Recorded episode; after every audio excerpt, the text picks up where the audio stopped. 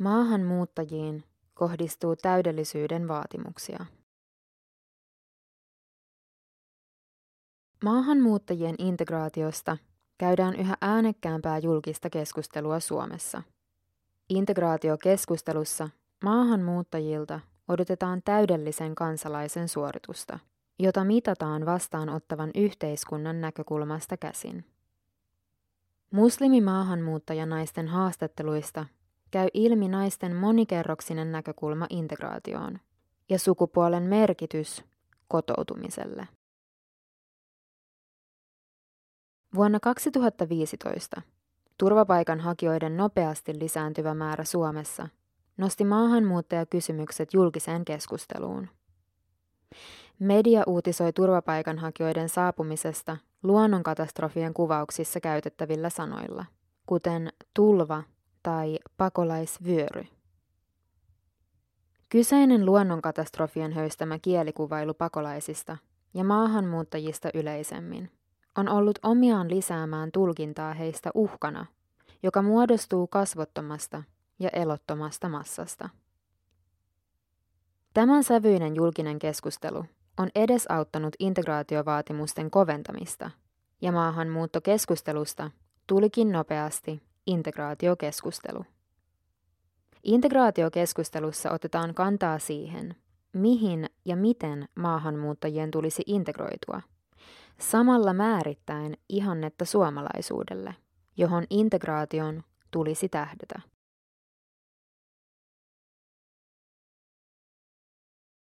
Tutkimukseni. Äänekäs integraatiodiskurssi sai minut kiinnostumaan aiheesta siinä määrin, että syksyllä 2019 päätin tehdä pro-gradu-tutkielmani aiheesta. Tutkielmani käsittelee muslimimaahanmuuttajanaisten näkemyksiä integraatiosta. Tutkimuksessani pyrin selvittämään, miten tutkimusosallistujat ymmärsivät integraation, keskittyen siihen, miten he itse kertoivat integroitumisesta. Lisäksi olin kiinnostunut siitä, millainen rooli sukupuolella nähdään olevan integroitumisessa. Haastattelin tutkimukseeni 6 naista erilaisista taustoista. 2 heistä on saapunut Suomeen Turkista turvapaikanhakijoina, ja muut 4 ovat muuttaneet Suomeen perhesiteiden perusteella Irakista, Libanonista ja Syyriasta. Kaikki haastateltavat asuvat Oulun seudulla, lukuun ottamatta yhtä, joka asuu Helsingissä. Naiset ovat iältään noin 20–55-vuotiaita, ja heillä on kaikilla täällä perheet, poikkeuksena 2 turkkilaista naista, jotka olivat haastateltavista nuorimpia.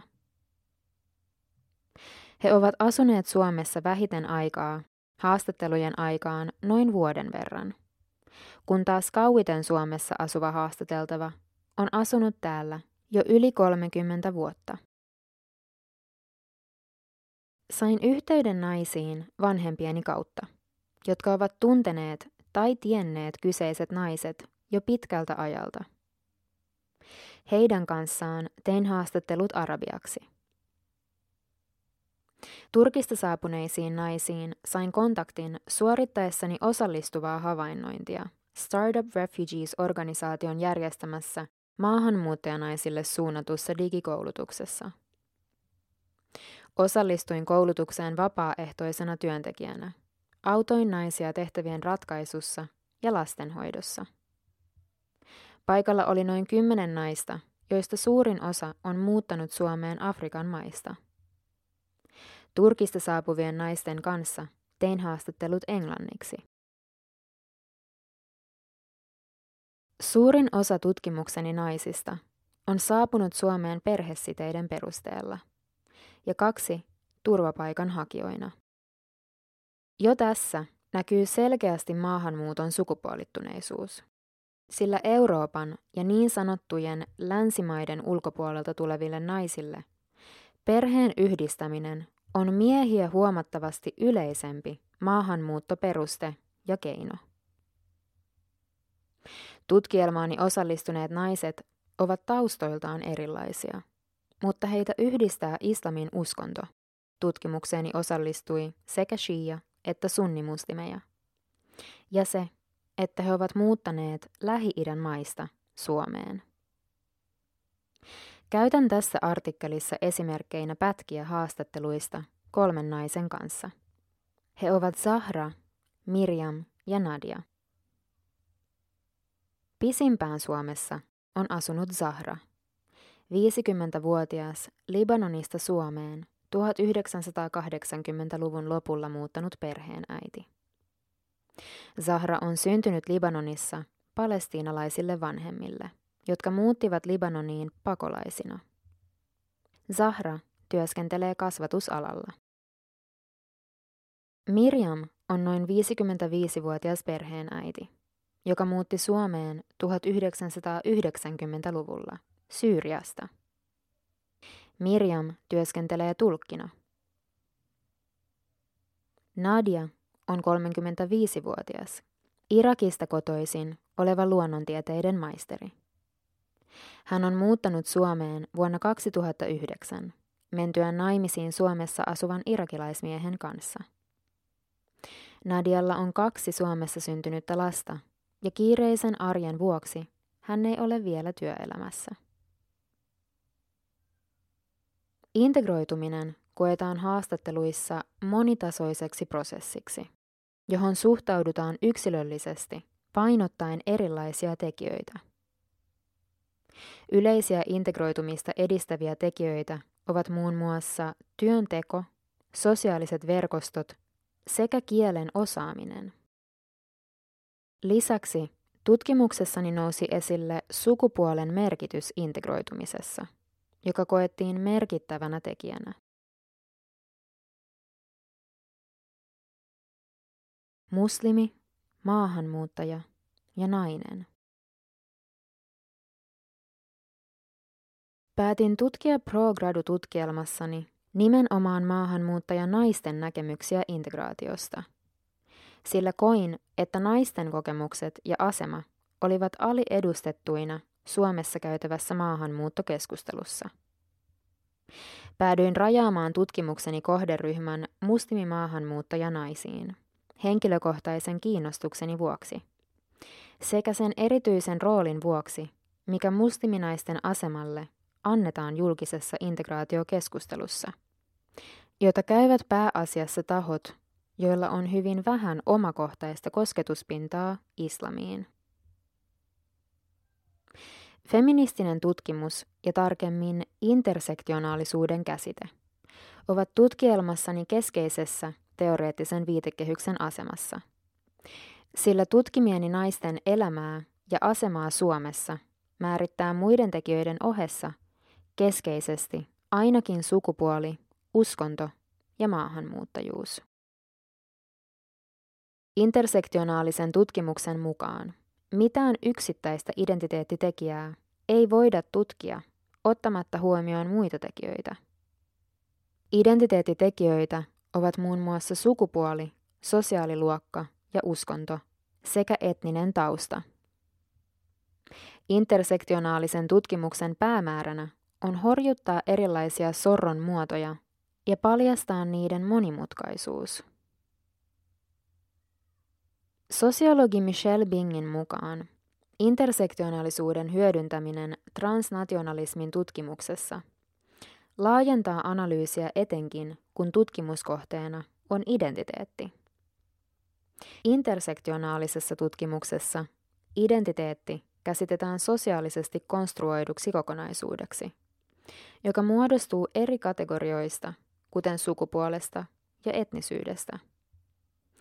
Se tutkii sosiaalisia eroavaisuuksia ja epätasa-arvoa sekä sitä, kuinka nämä eri kategoriat vaikuttavat yksilön identiteettiin ja sosiaalisiin ryhmiin.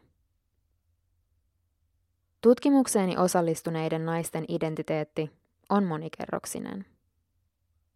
Identiteetin eri osat voivat vaikuttaa siihen, kuinka naiset kokevat integraation, minkälaisia integraatiovaatimuksia heihin kohdistetaan sekä minkälaista syrjintää he mahdollisesti kohtaavat Suomessa.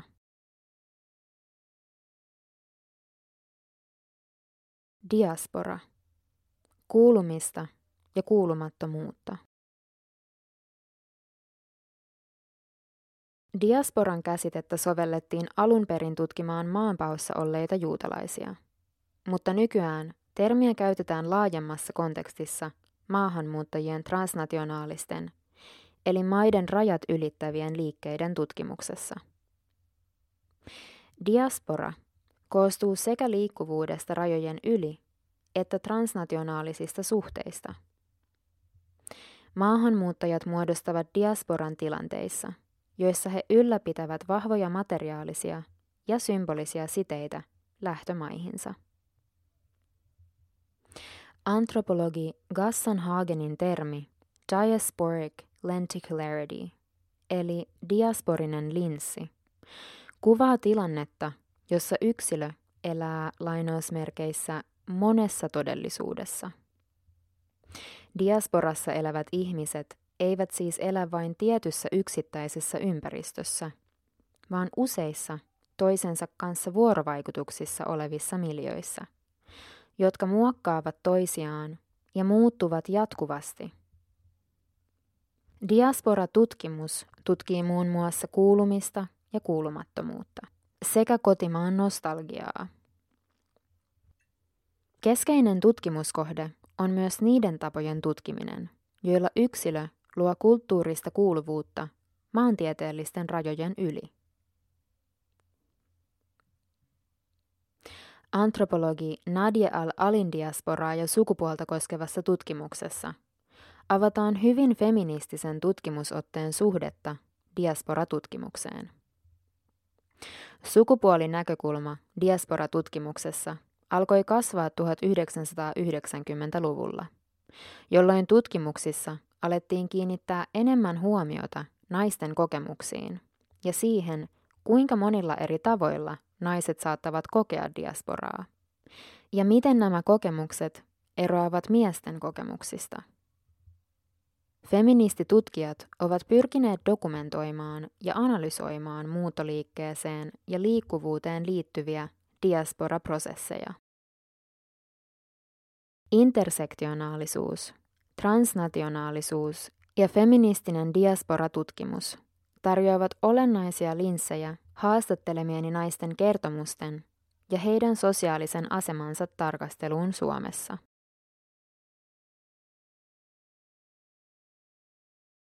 Oikeuksien ja tasa-arvon Suomi. Euroopan unionin vuonna 2017 julkaiseman vähemmistöjä ja syrjintää koskevan kyselytutkimuksen mukaan Suomi on yksi Euroopan syrjivimmistä maista. Haastatteluaineistossani nousi kuitenkin esille, että maahanmuuttajanaiset alkavat olla yhä tietoisempia oikeuksistaan ja pitävät Suomea rauhallisena sekä turvallisena maana maahanmuuttajanaiselle. Naiset esittivät näkemyksiään väkivallasta tutkimukseni haastatteluissa. Lainaus alkaa. Nainen tietää, että täällä hänellä on oikeus soittaa poliisille, jopa yhdestä väärästä sanasta, ja he tulevat heti ovelle. Nyt he tietävät, että yksikin väärä sana mieheltä, ja heidän ei tarvitse kestää. Nainen on nyt täällä vahva, hän ei pelkää mitään. Zahra. Lainaus päättyy. Lainaus alkaa. Tämä on kuin toinen maailma naiselle. Täällä on rauhallista. Nadia.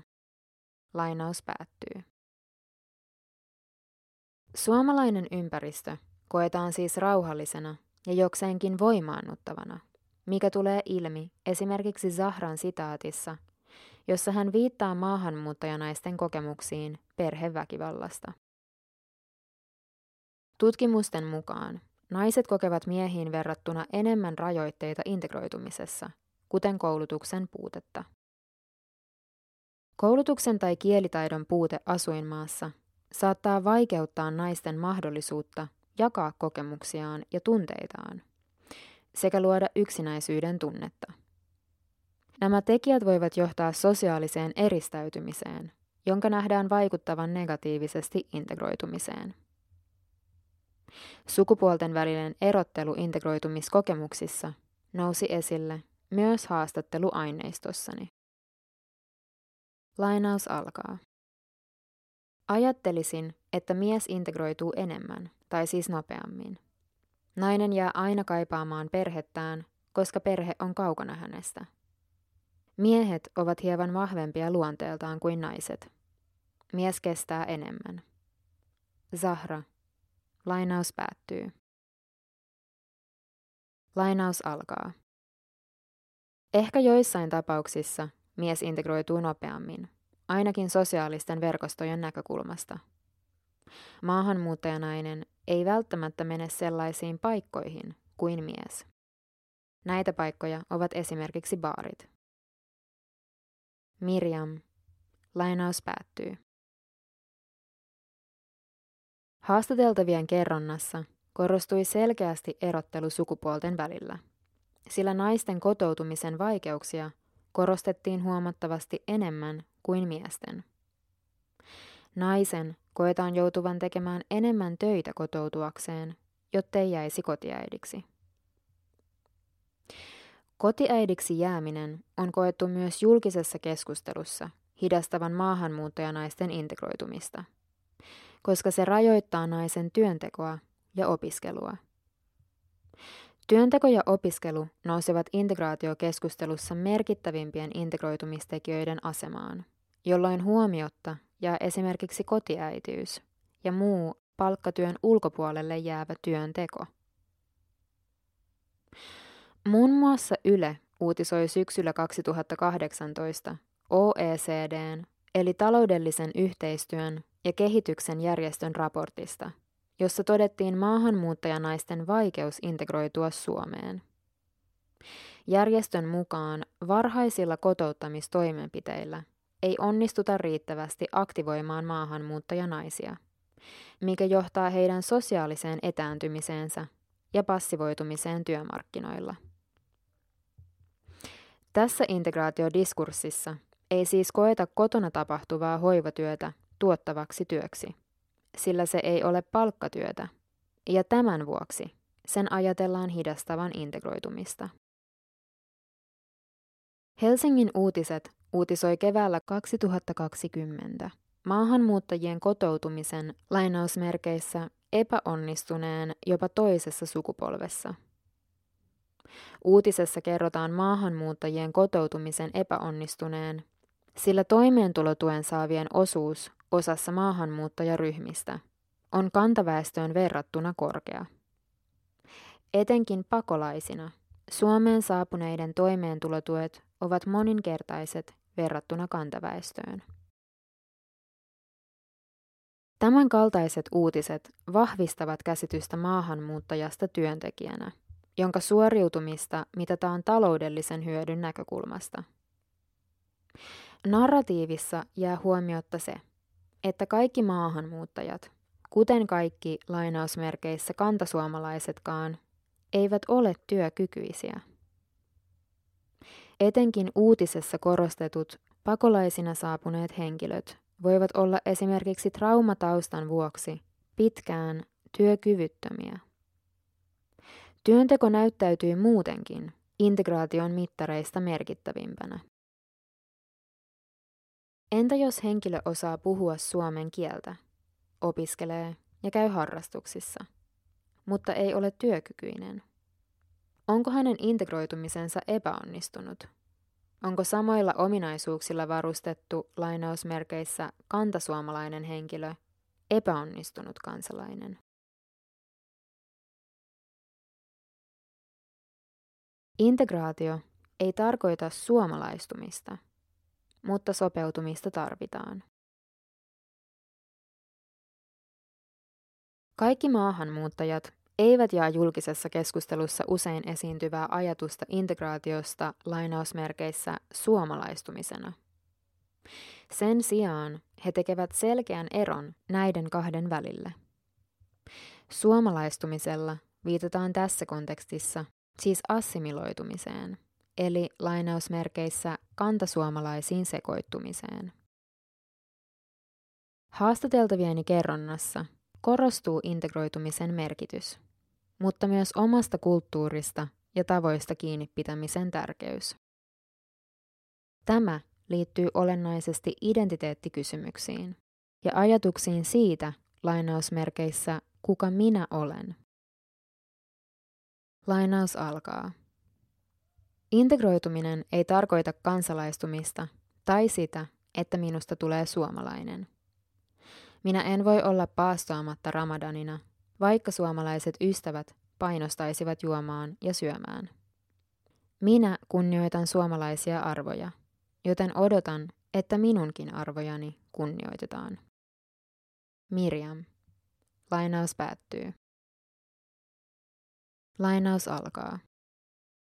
Integroituminen tarkoittaa sitä, että elät elämääsi täällä, työskentelet, opiskelet ja kunnioitat lakia.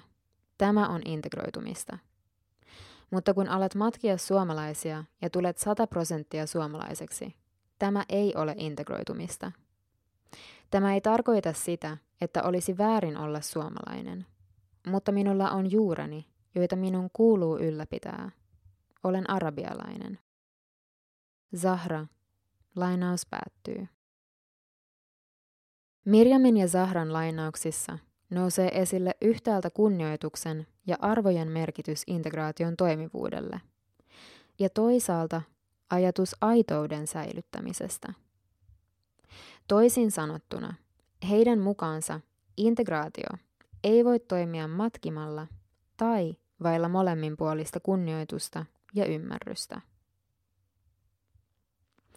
Haastatteluaineistossani integroitumisen nähdään olevan suhteessa haasteiden kanssa. Mitä vähemmän yksilö kohtaa haasteita arjessaan Suomessa, sitä enemmän hän on integroitunut. Integroitumisen mitattavuus nousee selkeänä jatkuvana teemana aineistossa. Julkisessa keskustelussa esiintyvät kuvailut maahanmuuttajien integroitumisen onnistumisesta tai epäonnistumisesta ovat omiaan vahvistamaan kyseistä narratiivia myös maahanmuuttajien keskuudessa. Lainaus alkaa. Minun oma mielipiteeni on se, että ihminen ei ole integroitunut, jos hän kohtaa arkisia vaikeuksia maassa. Minä en voi asua maassa, jossa en tiedä, miten ihmiset ympärilläni ajattelevat. Mirjam. Lainaus päättyy. Lainaus alkaa. Se on henkilön oma ongelma, jos ei integroidu. Miksi ei integroituisi? Haasteita on paljon ja sää on yksi niistä. Suomessa maahanmuuttajat valittavat, kun on kylmä. Miksi valittavat? Meillä on lämpimät kodit. Haasteita on kohdattava, ei ole olemassa täydellistä valtiota. Kaikissa valtioissa on vaikeuksia. Zahra. Lainaus päättyy. Zahra ja Mirjam korostavat ajatusta yksilön velvollisuudesta sopeutua uuteen ympäristöönsä ja ylittää kohtaamansa haasteet integroitumalla.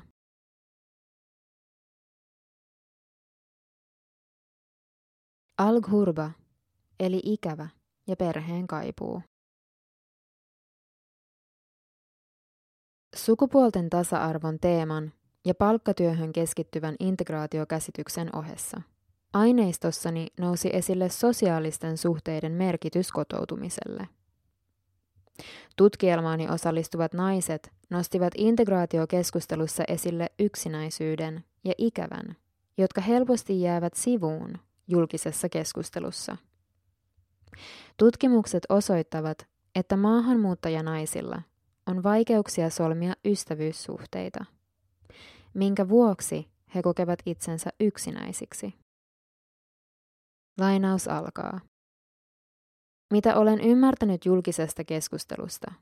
Siellä puhutaan paljon maahanmuuttajanaisten vaikeuksista löytää ystäviä, ja siksi he kokevat itsensä yksinäisiksi. Tämä on aivan totta. Tunnen itsekin olevani yksinäinen täällä, koska perheeni on Irakissa. Maahanmuuttajan tulisi siksi integroitua tänne, saada elämänsä kiinni välimatkasta ja yksinäisyydestä huolimatta. Nadia. Lainaus päättyy. Ikävää ja perheen kaipuuta kuvaillaan haastatteluissa arabian kielen sanalla al-ghurba, joka on noussut esiin myös muissa maahanmuuttajia koskevissa tutkimuksissa. Helena Lindholm-Schultzin ja Julian Hammerin tutkimuksessa palestiinalaisesta diasporasta ilmenee, että tutkimukseen osallistuneet palestiinalaiset käyttivät arabian kielen sanaa al-ghurba, jolla tarkoitetaan vieraantumista kodista ja kuulumisen tunteesta. Lainaus alkaa. Nainen jää aina kaipaamaan perhettään, koska perhe on hänestä kaukana. Naisella on aina vahva tunneside kotimaahansa. Miehet ovat luonteeltaan hieman vahvempia kuin naiset, joten he kestävät enemmän. Zahra, lainaus päättyy. Zahra siis ajattelee perheellä olevan erityinen merkitys naiselle, ja välimatka perheeseen vaikuttaa erityisesti maahanmuuttajanaisten hyvinvointiin. Ystävyyssuhteet ja muu sosiaalinen kanssakäyminen saattaa edistää integroitumista, mutta ne eivät lievennä al-ghurbaa, joka liitetään omaan perheeseen ja lähtömaahan. Al-ghurba koetaan taakaksi, joka naisen tulisi kantaa, ja josta huolimatta hänen tulisi sopeutua Suomeen.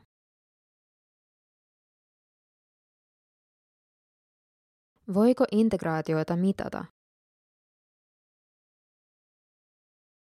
Maahanmuuttajanaiset liittivät tutkimuksessani integroitumiseen keskenään jokseenkin samanlaisia piirteitä, joita yleisimpiä olivat työnteko, ystävystyminen suomalaisten kanssa sekä suomen kielen osaaminen. Nämä ajatukset ovat muodostuneet pääosin hallinnollisessa kotoutumisprosessissa, eli esimerkiksi kotoutumissuunnitelmassa, jossa painotetaan näitä tekijöitä. Haastateltavat kertoivat tutkimuksessani omista kotoutumissuunnitelmistaan ja työvoimatoimiston jatkuvista kannustuksista työntekoon.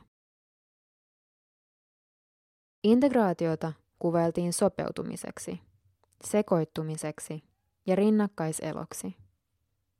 Suomen kielen osaaminen nähtiin merkittävimpänä tekijänä integroitumisessa, sillä se koettiin pohjaksi muille mittareille, kuten opiskelulle ja työnteolle.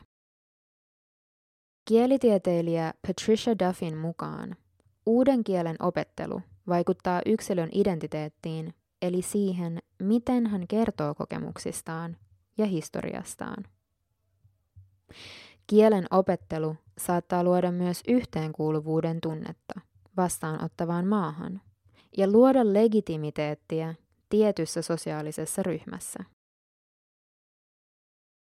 Elli Heikkilän ja Eveliina Lyytisen irakilaistaustaisia pakolaisia koskevassa tutkimuksessa on kritisoitu integraatiotutkimusta siitä, että se on liialti keskittynyt erilaisten integroitumista edistävien ilmiöiden mittaamiseen ja kuvailuun, käsittelemättä integraatiodiskurssin retorista funktiota.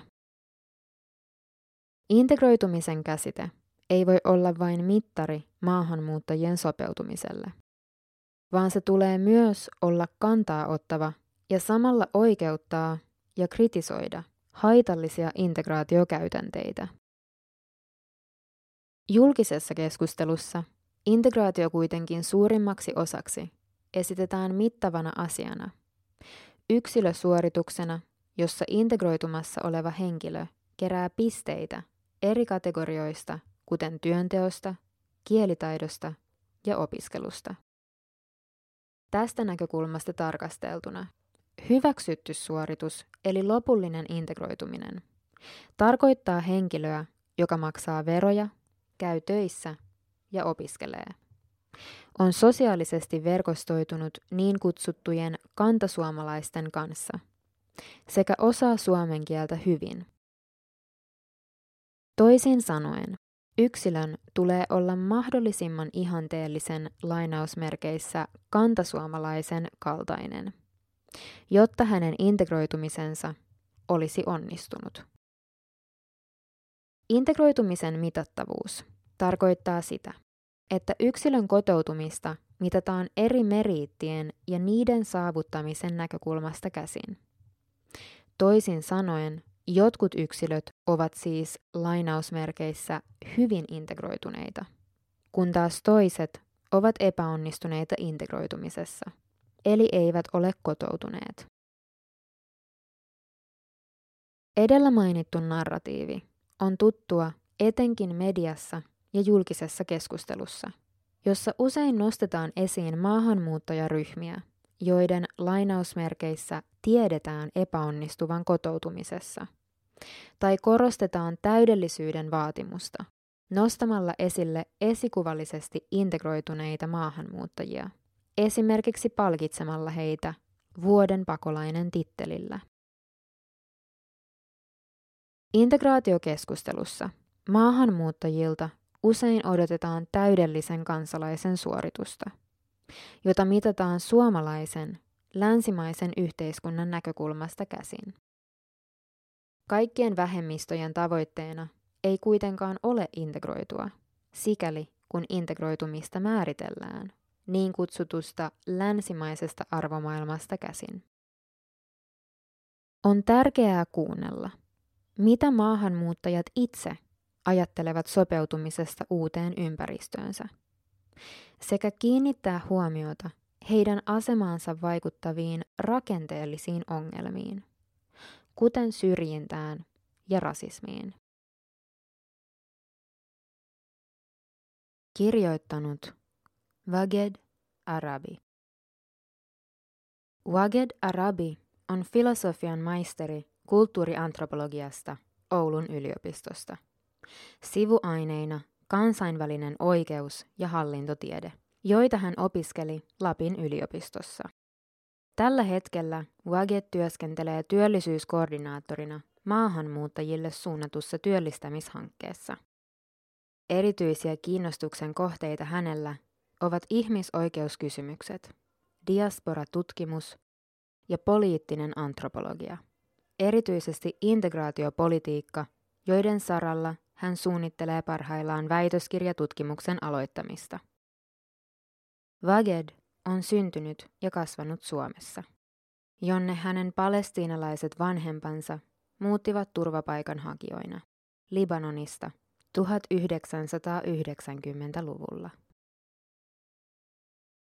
Podcast-lukija Nelli Staff.